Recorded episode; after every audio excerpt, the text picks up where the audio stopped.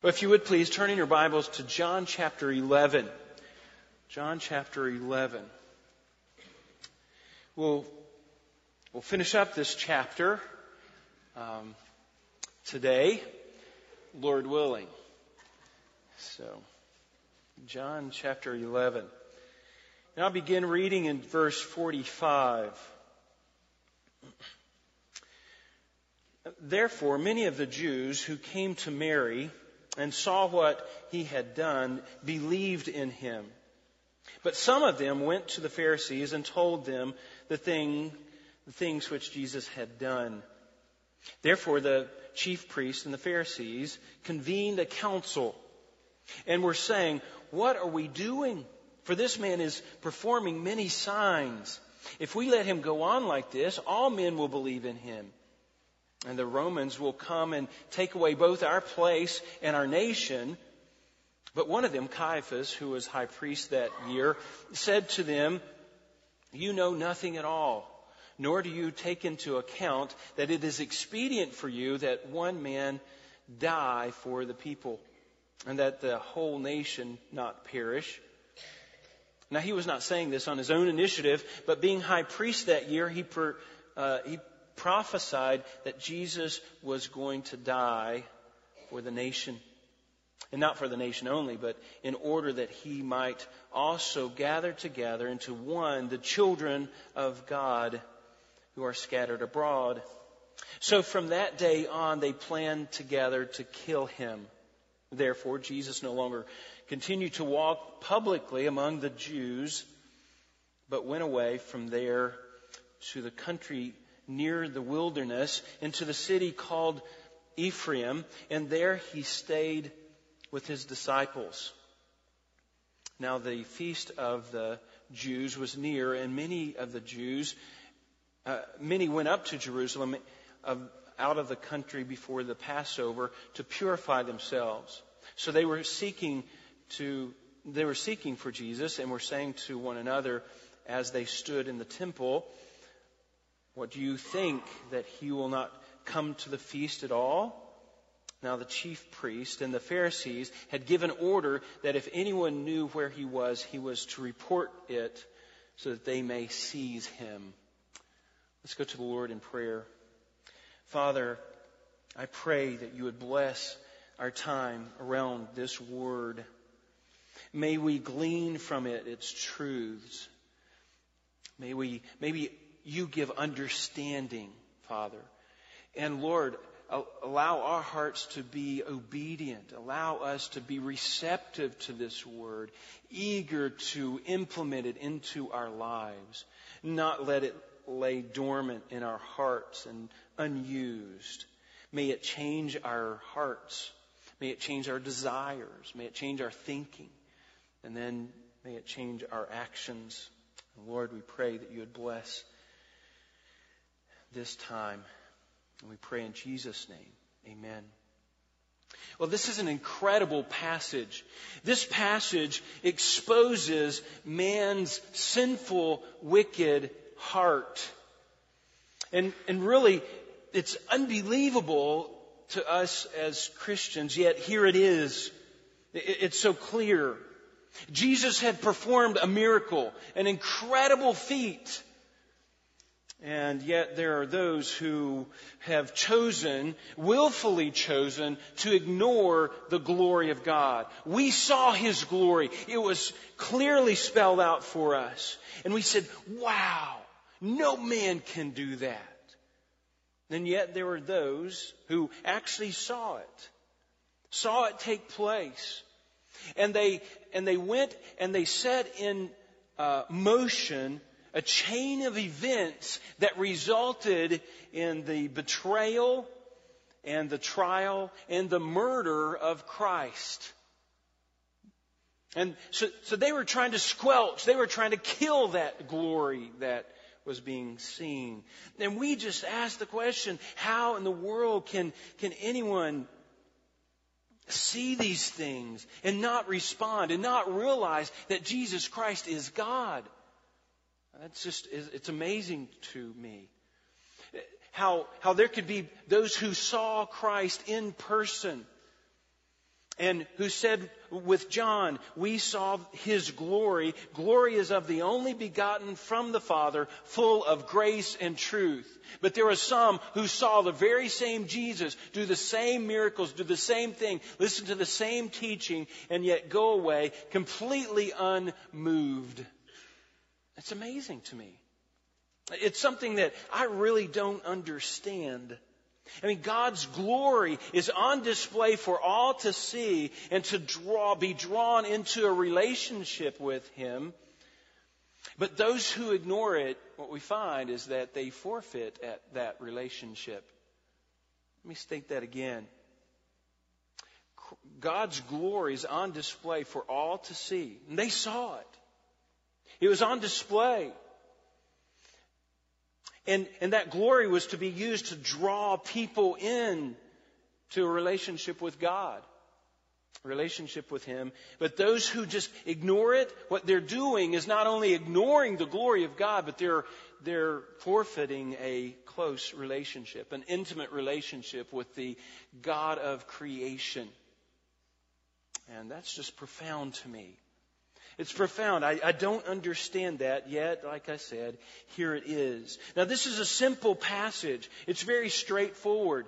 The outline uh, John is giving us here is just simply the results of Lazarus being raised from the dead. Now, we saw the miracle, but what were the results? And he gives us two results. Those who saw the glory of God, who believed in him, and we see that in verse 45. And that's all he gives us, just the one verse. And he really doesn't explain um, uh, the results of the disciples and what they thought about it, or Mary and Martha. He doesn't give us uh, what they thought about these things. But he just he assumes that we're Christians and we'll figure that out for ourselves. He has another point here. And he gives us a lot of information about what happened as a result uh, for those who did not see or, or saw this, but did not really see the glory of God. And so we'll outline the passage in that, in those two points there. Those who saw the glory of God and those who didn't see the glory of God. It's very simple. There was a miracle. Some people believed. Some people's did not. Some people's heart were hardened. But look at verse 45. Therefore, many of the Jews who came to Mary and saw what he had done believed in him. Now, the word therefore is, is one of the therefores in this passage. There's several others, and that point to a chain of events. Therefore, as a result of this, um, this miracle, this happened. And then in verse 54, uh, this happened, another therefore. And actually in verse 40, uh, 47 as well, therefore. And then there's a, a now. And then another now. And it's, a, what you see is a, a, series of events. And you can see the, some of the first words of the, some of the verses. And you see the chain of events that happened as a result of this. They saw this and then this happened. So you, you see a chain of events. But then it says, therefore many of the Jews. Now, it wasn't many of the Jews in the nation of Jerusalem, but it was, or the nation of Israel, but it was the Jews that were at the funeral. Many of the Jews that were there. In fact, he goes on to explain, those are the ones that, that came out to see Mary. Remember, Mary and Martha were in the house. Martha went out first, talked to Jesus, had a conversation with Jesus, went back and told Mary. Mary ran out, and they, um, these Jews then followed her. They thought she was going to go to the temple to grieve there, it says. And so they followed her, and uh, when they got there, they saw Jesus, and they saw this miracle that he did. So they saw it with their own eyes. They saw what he had done. And it says they believed. They believed. They put their faith and trust in Him. There's only one way, and that is Jesus Christ. He is the only way, the only truth, the only life that comes to the Father, that gets people to the Father. It's through Him.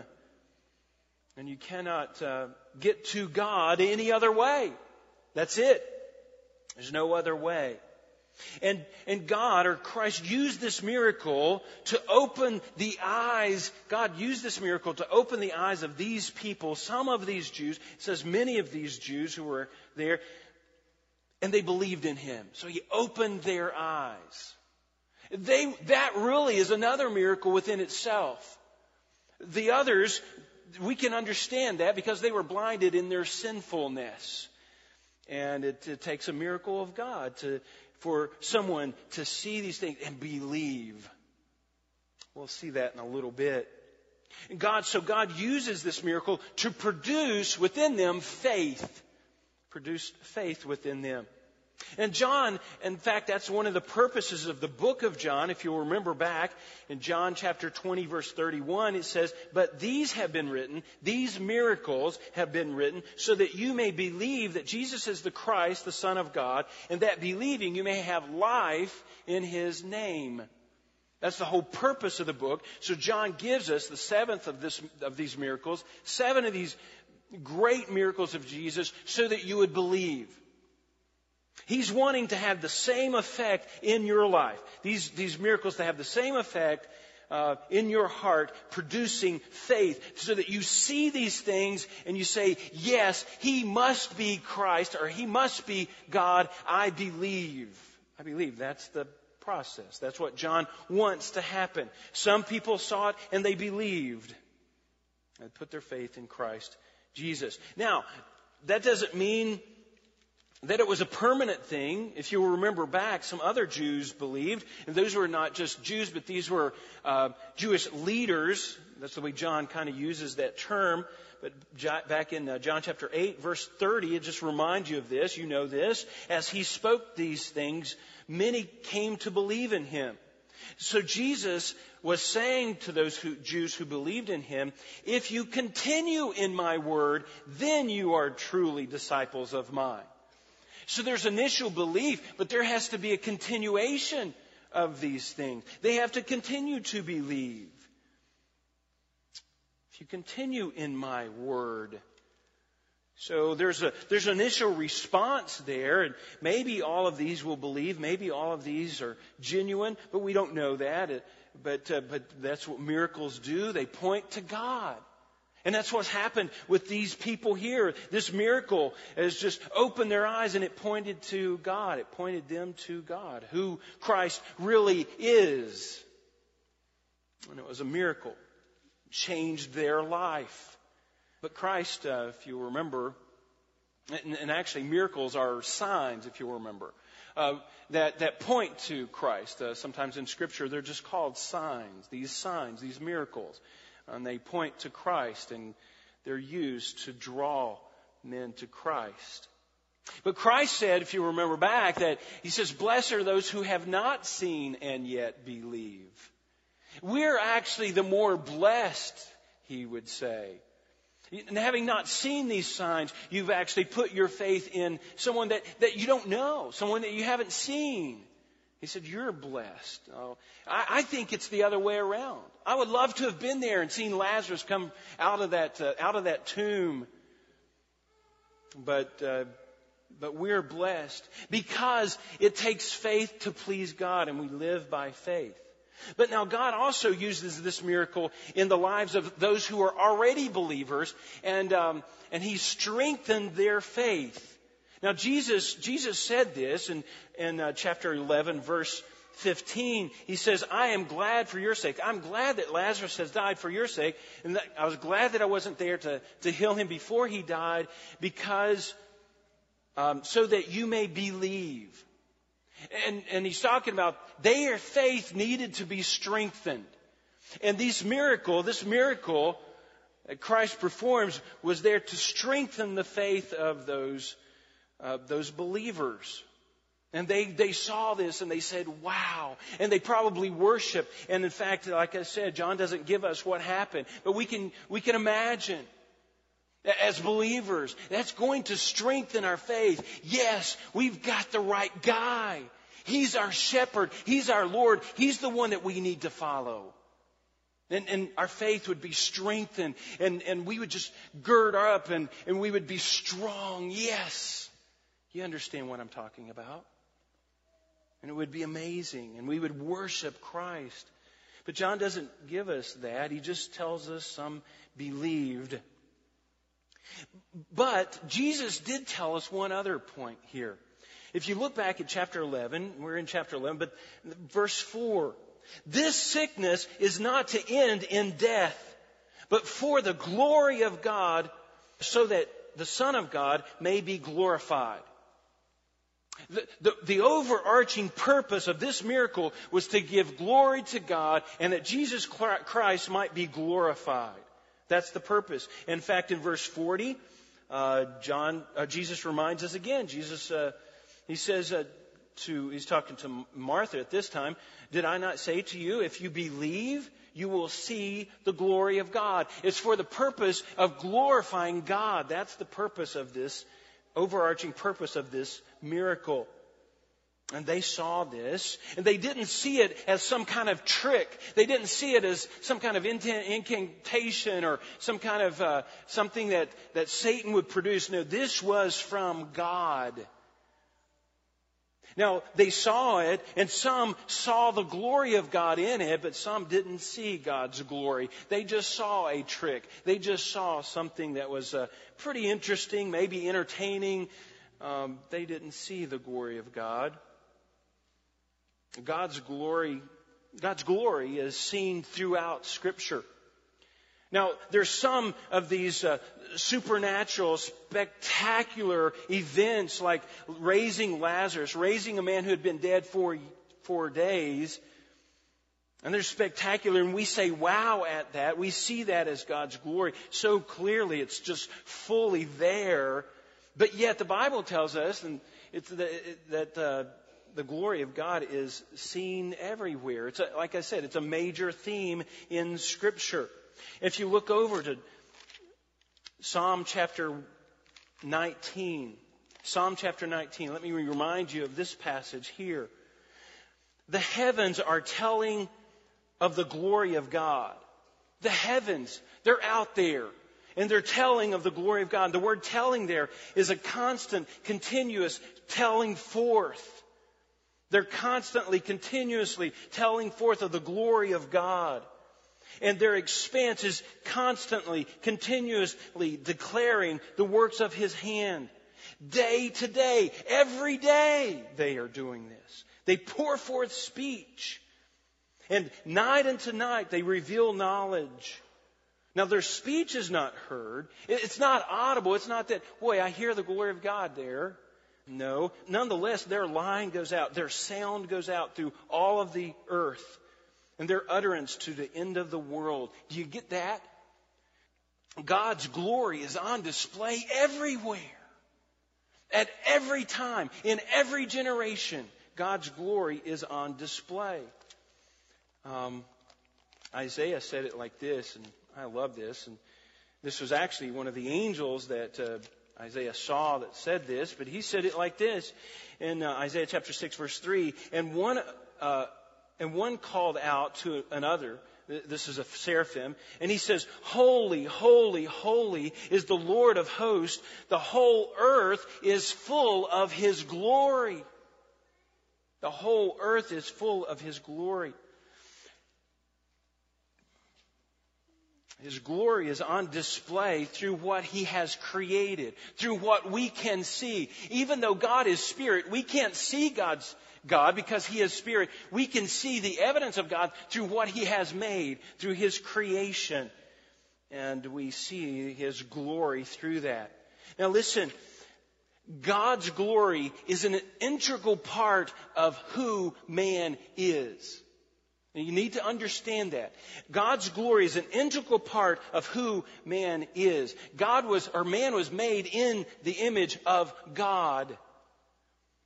He was made in the, in God's image. Now, I know we have, Paul told us, we have fallen short of the glory of God. It's because sin in our life. But man was designed to reflect God's glory. Just like all of creation we are designed to reflect God's glory. We're dependent upon Him. We serve Him. We worship Him. We are His creations. We think that we, and we tend to be just independent. But we're not. We're here for a purpose, and that is to glorify God. We're not to be independent of Him at all. We are completely dependent upon Him. Now, so the glory of God is intricately a part of who man is and what man is and as, as created by God. So God's glory is on display throughout the universe, and God wants mankind to deduce to think about and um, his creation, to see his creation, and come to the conclusion that this God is a God, the God of the universe is a powerful God. He is a God of majesty. That's, that's the story that we see in Scripture. It's about God's glory on display. Now, we as Christians, we as Christians see, Paul said it, we see glory, the glory of God, in the face of Christ. He said that in 2 Corinthians. We'll look at that in a little bit. 2 Corinthians 4 6, that in the face of Christ, as we look at Christ, we are seeing God's glory. We're seeing God's glory. Now, what's an amazing statement is in John chapter 17. You're in the book of John. Turn over to John chapter 17 in verse 22. I want you to see this. I know you think, well, he's way off track, but we'll pull this all together and it'll make sense to you in just a minute. The glory which, this is in John chapter 17, verse 22. The glory which you have given me, I have given to them, that they may be one just as we are one. What does that mean? God has given uh, glory to Christ. And, and, and, and he says, I've given it to them. That was the disciples, those who believed in him, and, and us as well. We actually can glorify God. We become one with God, and that's what he's talking about here is the unity, that they may be one. So as we come closer to God, we reflect his glory, and that glory just rubs on, uh, off on us. And I and them, he says, we're, we're one. They and us, and I and them. He goes on to say that they may, that they may be perfect in unity, so that the world may know that the uh, that you sent me and love me, even even as you have loved me. Father, I desire also. Uh, I desire that they also, whom you have given me, will be with me where I am so that they may what? See my glory. So there's a sense in which He has given us, as children of God, His glory. But it's not in its full sense yet. Because Jesus says, I want them to see me in my, in my full glorious state when I get to heaven. Lord, protect them. Make sure they, they get to the, they get there so that they can see me in my glory, which you have given me, for you loved me before the foundation of the world. And he goes on. Did you get the picture there? We have God's glory. We're reflecting God's glory. It's not full. It's not the way it should be completely. And we won't see His glory yet all the way, but yet is there. Now let's take this step one further. Turn over to 2 Corinthians chapter 3. 2 Corinthians chapter 3. So we see God's glory in the face of Christ, and we look at that, and we're drawn into His glory. And we're united with God, and we're reflecting His glory. 2 Corinthians chapter 3. Now this is the passage that was read to us earlier. There's much that, that uh, could be said here. Um, but let's just read the last, pat, the last verse, verse 18. There's, there's much more that, that needs to be said. In fact, what Paul is doing here is comparing the old covenant with the new covenant, and the new covenant is so much more glorious. There's so much to the, the new covenant, and it, it just outshines that old covenant. And you'll, you'll see that if you read that chapter. But verse 18. But we all, that's, that's believers, we all with unveiled face. Moses veiled his face. We are unveiled face. Behold, as in a mirror, the glory of, of the Lord. It's not full yet. It's just in a mirror, in a, in a shiny thing that we can kind of see the reflection. Behold, we're beholding, looking into this mirror, the glory of the Lord. We're looking at Christ and are being transformed into the same image from glory to glory, just as the, from the Lord, uh, the Spirit. Now, here's the picture here. As we look at this, at this full on glory of Christ, or actually this glory that's just somewhat veiled because it's a mirror, we will see the full thing when we get to heaven. When we look at Christ through the Word of God here, we are being transformed into the same image, into His glory. And we move then from one level of glory to the next level of glory to the next level of glory. Ah, that's an amazing thing. But that's who we are. That's what, that is what God is doing in your life if you're a believer. Look at one chapter over, chapter 4, verse 16. Therefore, we do not lose heart.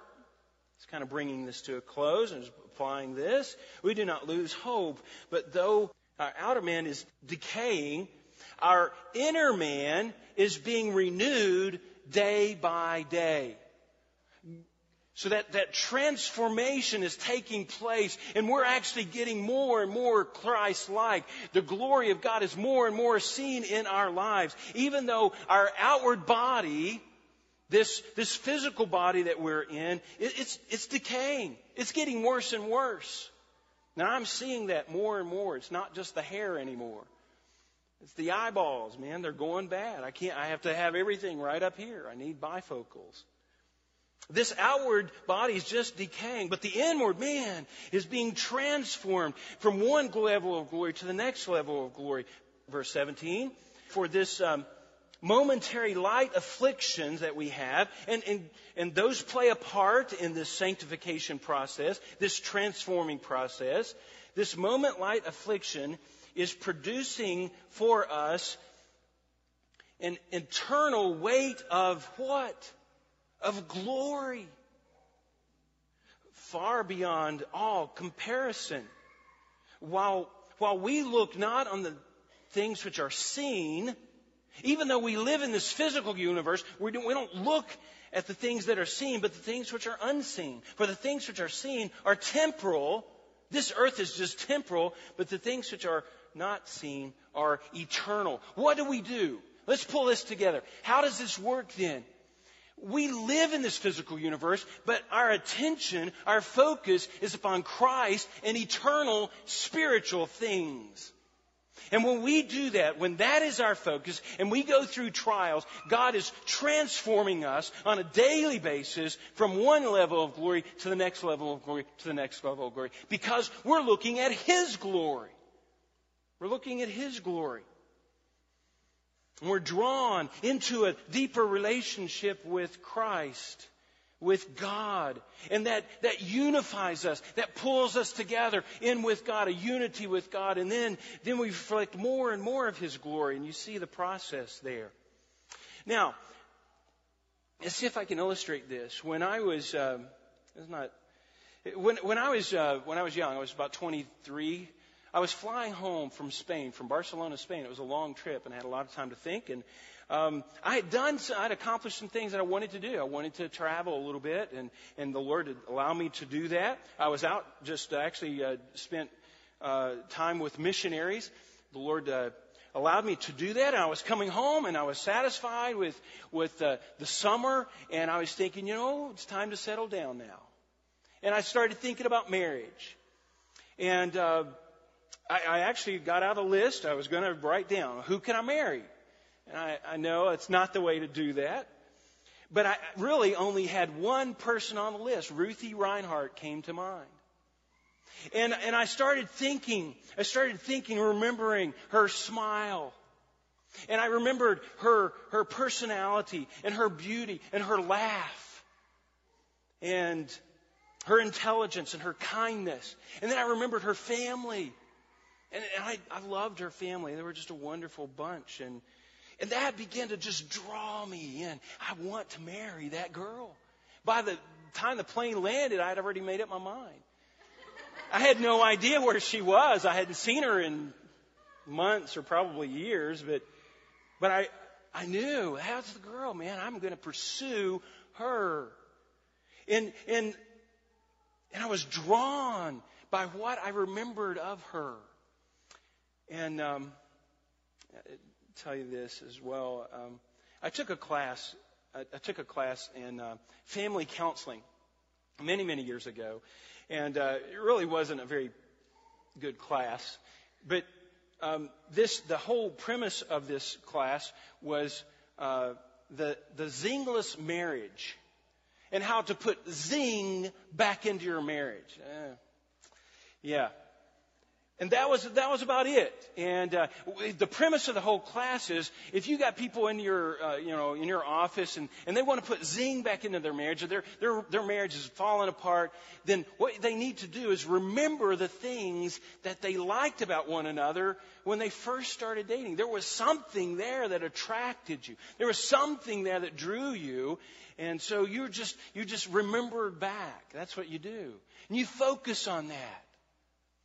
And, you know, of course, you can get that same principle from any of the old Disney movies, but, but it, you know, they say it would work, you know. I don't know if it worked. But I tell you what, it worked for me. I think back, I think of my wife's glory, if you will. The things that attract me, the things that, that draw me into her. Listen, it's the same thing with God's glory. It attracts us. It pulls us in into a relationship, into a deeper relationship with Him. Moses was a friend of God. And Moses said, Lord, let me see your glory. I want to see it, to be drawn in even deeper, even further into a relationship with you. That's what Moses said. Now, how do we apply this? What do we do with this? They saw the glory of Christ. These believers, and it doesn't say much there, less than, uh, much more than that. It's just they believed, but, but listen, believing, then they saw the God's glory. Jesus said, if you believe, you'll see my glory. You'll see the glory of God. They believed, and I believe they saw the glory of God and they celebrated it. And it drew them in and it gave them confidence in that relationship, who this man really is. And it deepened their relationship with, with Christ. Um, what's so amazing, really what's more amazing is, to me, is just how people can see it and, and not respond. But that's why we say they're just dead spiritually. There's, there's spiritual stimuli there, but there's no response. Just no response. You can put a hamburger in front of my face, and man, I'm going to be drawn to that hamburger, the smell and the sight, and I want the hamburger. But you can put a rock in front of my face, and there's no, no response. I'm not interested in eating a rock. You can, you can put things, spiritual principles out to the unbeliever, and, and there's just not going to be anything there that's going to attract, that's going to appeal. And we see this in Luke chapter 16, uh, Lazarus and the, the rich man who both died. Then the rich man, he, uh, he sees Lazarus over in Abraham's bosom. He says, look, send Lazarus back and, and tell my brothers and, and then they'll believe. What did Father Abraham say? No, you know what? Even if one comes back from the dead, they're not going to believe. There's nothing within them. Listen, the miracle is, is that God worked in these people's lives and they believed it, and ignited something within them that, that responded to this same miracle that everybody else saw. They believed. Folks, we don't take that for granted. that's one of the reasons, that's the biggest reason that we pray we pray before we go out to evangelize, before we go out in the morning to, to talk to people about Christ. We pray, Lord, help them not to just see a good worker. Help them to see your glory in my life. Help them not to just see a good man. Help them to see your glory. Help them not to see just a, a nice family. Help them to see your glory. It's about God's glory. And God has to, has to work in that heart for them to respond. And so we pray, we pray for Daniels. We pray for Beckley. We pray for the people here. Lord, draw them to yourself. Let them see your glory. Let me show you what else is happening here. If you turn over to Romans chapter 1, this is just a perfect outline. Here's what's going on. Romans chapter 1 in verse 18. This is, this is exactly what we see. You see some who believed, but then you see those who just no response. They, no, re, no belief, no response at all. Romans chapter 1 verse 18. Verses that you know well. For the wrath of God is revealed from heaven against all ungodliness and unrighteousness of men who suppress the truth in unrighteousness. Because that which is known about God is evident within them, for God made it evident. For since the creation of the world, His invisible attributes, His eternal power and divine nature is clearly seen, being understood through that which He has made, so that they are without excuse. God's glory is on display. And, and, and, God says, look, they see it, they should have it, but they still, they just suppress any truth there. Verse 21, for even though they knew God, they saw Him, but they just ignored it. They knew God. They did not honor Him as God or give thanks, but they became futile in their speculations and their foolishness, or the foolish heart was darkened. Now here it is. Professing to be wise, they became fools. They became fools. They saw the glory of God and they acted foolishly. They didn't believe and exchanged the glory of the incorruptible God. They saw it. It was on display. God's glory was there. The glory of an incorruptible God for an image of the form of corruptible man. They wanted God's glory. They exchanged God's glory for man's glory and four-footing, or in birds and four-footing animals and creeping things. Therefore, God gave them over to their own lust. That's exactly, if you turn back over to John chapter 11, that's exactly what we see here. Let's just quickly move through this passage. John chapter 11, verse 46. But some of them went to the Pharisees and told them the things which Jesus had done. The things which Jesus had done. It was amazing. It was a miracle. Nah, not to them. No response. No spiritual stimuli at all. They just, ah, he's up to his old tricks again. He, he just did it again. He just raised the guy from the. Now, what are we going to do about that? How can we top that? Can you believe the thinking there? It just, it just blows my mind. Therefore, the chief priest and the Pharisees, these are two groups, and I, I, I don't have time to tell you about these two groups. The chief priests and the Pharisees, they never come together. Because of their hatred for Christ, they came together chief priests and the Pharisees convened a council. Let's get together, guys. We've got to do something. And we're saying, what are we doing? You see the extreme in their thinking? You see the emotional response? Man, they're keyed up. For this man is performing many signs. Now they don't think about that. They don't, they don't put two and two together. If he's doing these signs, where is he getting his power? Man, he must be God. I'm to be, I'm going to go for, I'm going to switch sides here. No. If we let him go on like this, all men are going to believe in him.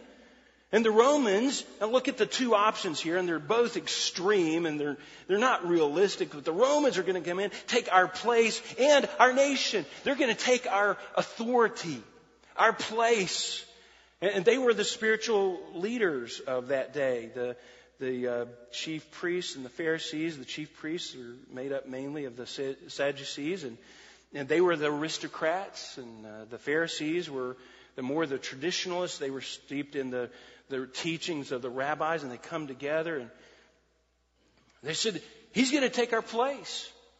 He's going to replace us. He's going to take our authority. Rome's going to come in and Rome's going to squash us because there's so much tension. And so the obvious conclusion in Caiaphas, the high priest, just states it out. It's obvious, guys. Somebody's got to go, and it's not going to be us. It's not going to be us. This is, you, you know, you, you blockheads, verse 49. Well, it doesn't read blockheads, but it's saying the same thing. You know nothing at all. Now, you could see the frustration, the extreme in, in their, in their speaking. Nor do you, nor do you take into account that it is expedient for you that one man die for the people and the whole nation not perish. Oh, we're all going to die. Rome is going to come in. You see the theological or the, the political thinking here? That's exactly what's happening. And um, so what you have, let's just kind of sum up. Well, let me, let me go on, read down to verse uh, 53. Now, he did not say this on his own initiative. Even though they've got this emotional response, and then they start thinking through it, um, they're not outside the bounds of God. Even when he opened his mouth, God was speaking. It, it was, he was prophesying. He didn't even know what he was talking about. He, he was thinking, you know, just Jesus dying for the nation so the nation's not split apart. And uh, God, in the theological sense, meant he is a substitutionary atonement. And that kind of death and not for the nation only, but also for, and John goes on and gives us this theology, order that, that he might gather together into one the children of God. You know, that's exactly what's happened here. We are here because Christ's death, and he gathered us together. So from that day on, they planned together to kill him. They were a force to be reckoned with. Now, what has changed? What about those who, who saw and did not believe? They saw the glory of God and just ignored it. You know what? No change at all. No change in their emotions. Their emotions were still the same. They didn't have any love for Christ. No change in their thinking. They still hated him. They still wanted to kill him. They, they were thinking irrationally. They were thinking how this is going to affect them and not propositional thinking, not propositional principles out there. No, we've got to do what's right. No, we've got to do what's expedient. We've got to do what's politically expedient for us. They just, it was situational ethics. They just threw it out the window. So their thinking was just completely, completely messed up. Their emotions were messed up. Their, their thinking was messed up, and then their actions, of course. They're going to base their actions upon their emotions and their thinking. And they're just going to do the wrong thing, and that's exactly what they did because they ignored the glory of God. They just ignored it. Bad decision. In Christ, he was ultimately in control. They're not going to take him before his time, and so therefore he no longer continued to walk publicly. He pulls back and he spends time with his, his disciples, and we'll see that in the next few chapters of John. Now the Pharisees, or now the Passover, the Jews was near, and some of the Jews went up and said, Hey, do you think he's going to come? You think he's going to come to the temple? He, do, you, do you think he's going to have that much nerve? Jesus is in control the whole time. And he knew of the edict in verse 57. Now the, the chief priests and the Pharisees had given orders that if anyone, anyone knew where he was, he was to report it so that they may seize him. So they're making good on their thinking and making good on their emotions. Had not changed in spite of seeing the glory of God and they take action. We've got to kill him and so we make this edict. We put this edict out there and if anybody knows where he is, they have to report it to us. So they were carrying out the desires and the thinking of a wicked heart from their own jealousy, from their own selfishness, from their hatred of Christ. And they forfeit a relationship with God. I just think that's ironic because these are religious people. If anybody knew how to get to God, it was going to be these guys, the religious leaders and they forfeit a relationship with God because they re- ignored the glory of God when they saw it. Nothing had changed in their life. And they took action based upon their emotions. It's a slippery slope to be basing things on your emotions and your bad thinking instead of going to Scripture. Let me ask you this. Let's just apply this. How often do we see the glory of God and we just ignore it? We see it all over the place in our creation. You know what? We see it in the face of Christ right here in Scripture when we read this. Are we drawn into it? Into a deeper relationship with Christ? Does it pull us in or can we just so easily just just ignore it. I, I, think sometimes as believers we can see it. We just we just kind of come to you know kind of take it for granted the glory of God. And I think it's there for us. I think God's revealed His glory in this book, and John has given us these miracles so that we can look at, at this Christ and say, wow. And be drawn into a deeper relationship. And our faith is just stronger and stronger as a result of looking at the face of Christ and the glory of Christ. The consequences of ignoring is just continuing to be trapped in your own sinfulness and to forfeit a relationship with God. And it works even after you become saved. Just ignore the principles of Scripture. You just ignore the glory of God there. And we just kind of get complacent in our sin. And we're forfeiting a, a closer relationship with God. It's a sobering thing. So uh, my challenge is, if you were, if you were here and you have not put your faith in Jesus Christ, you don't believe in Jesus Christ, you need to, you need to do that today. Don't remain in your sinfulness. You need to turn. And of course, it's God has work in your heart, but He, He'll draw and He'll convict. And you need to respond to that. We as believers, what do we do? After seeing this miracle, after seeing God's glory, it should strengthen our faith and we say, that's our God. Go for it. Our team is winning. I like what, then I'll end with this. Just this one statement, really, from one hymn. How firm a foundation, ye saints of the Lord. You got that? How firm, how solid, how secure the foundation, you saints of the Lord. That's us. Is laid for your faith. Our faith has to rest on something. His excellent word is laid for your faith, His excellent word. What more can He say? What more can He say? He said it all. It's all here. It's so clear. To you, then to you He has said. It's, it's all there. And He said it. And he continues to say it. Every time we read it and we, we're just affirmed in our faith and it's there. Every time we open this word, we can say, my, my faith is strengthened.